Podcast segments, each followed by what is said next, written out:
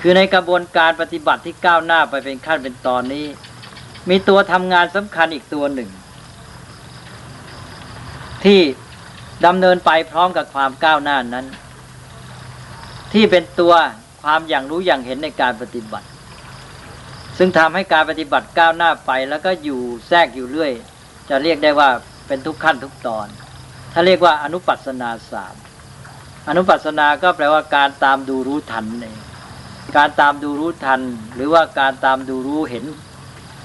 อันนี้อนุปัสสนาสามก็มีหนึ่งอนิจจานุปัสสนาการตามดูรู้เห็นสภาพที่เป็นอนิจจังคือไม่เที่ยงไม่คงที่เกิดขึ้นดับไปแล้วก็ทุกขานุปัสสนาการตามดูรู้เห็นสภาพที่เป็นทุกข์คงอยู่สภาพเดิมไม่ได้ถูกความเกิดดับมันบีบคั้นเอาแล้วก็ต้องสลายตัวไปและสุดท้ายก็อนัตตานุปัสสนาการตามดูรู้เห็นสภาพที่เป็นอนัตตาไม่ใช่เป็นต้นเป็นแต่เพียงเป็นการประชุมเข้าของเหตุปัจจัยต่างๆแล้วก็เป็นไปตามเหตุปัจจัย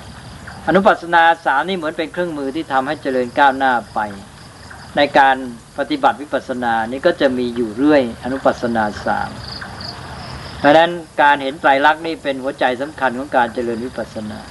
ทีนี้ในคัมภีร์ในระยะหลังอย่างวิสุทธิมรรคนี่มีการขยายอนุปัสสนาออกไปอีกเป็นมหาวิปัสสนาสิบแปดเนี่ยถ้าพูดไปมหาวิปัสสนาสิบแปดก็จะไปกันใหญ่เพราะนั้นเอาแค่นี้ก็พอแล้วอนุปัสสนาสามก็เข้ามาอีกหมวดหนึ่งก็เพิ่มสิ่งที่ต้องรู้ต้องจำอะไรเยอะแล้วอันนี้อาตมาก็เตือนบอกว่าเป็นเพียงว่าให้ได้ยินได้ฟังไว้เอาละต่อไป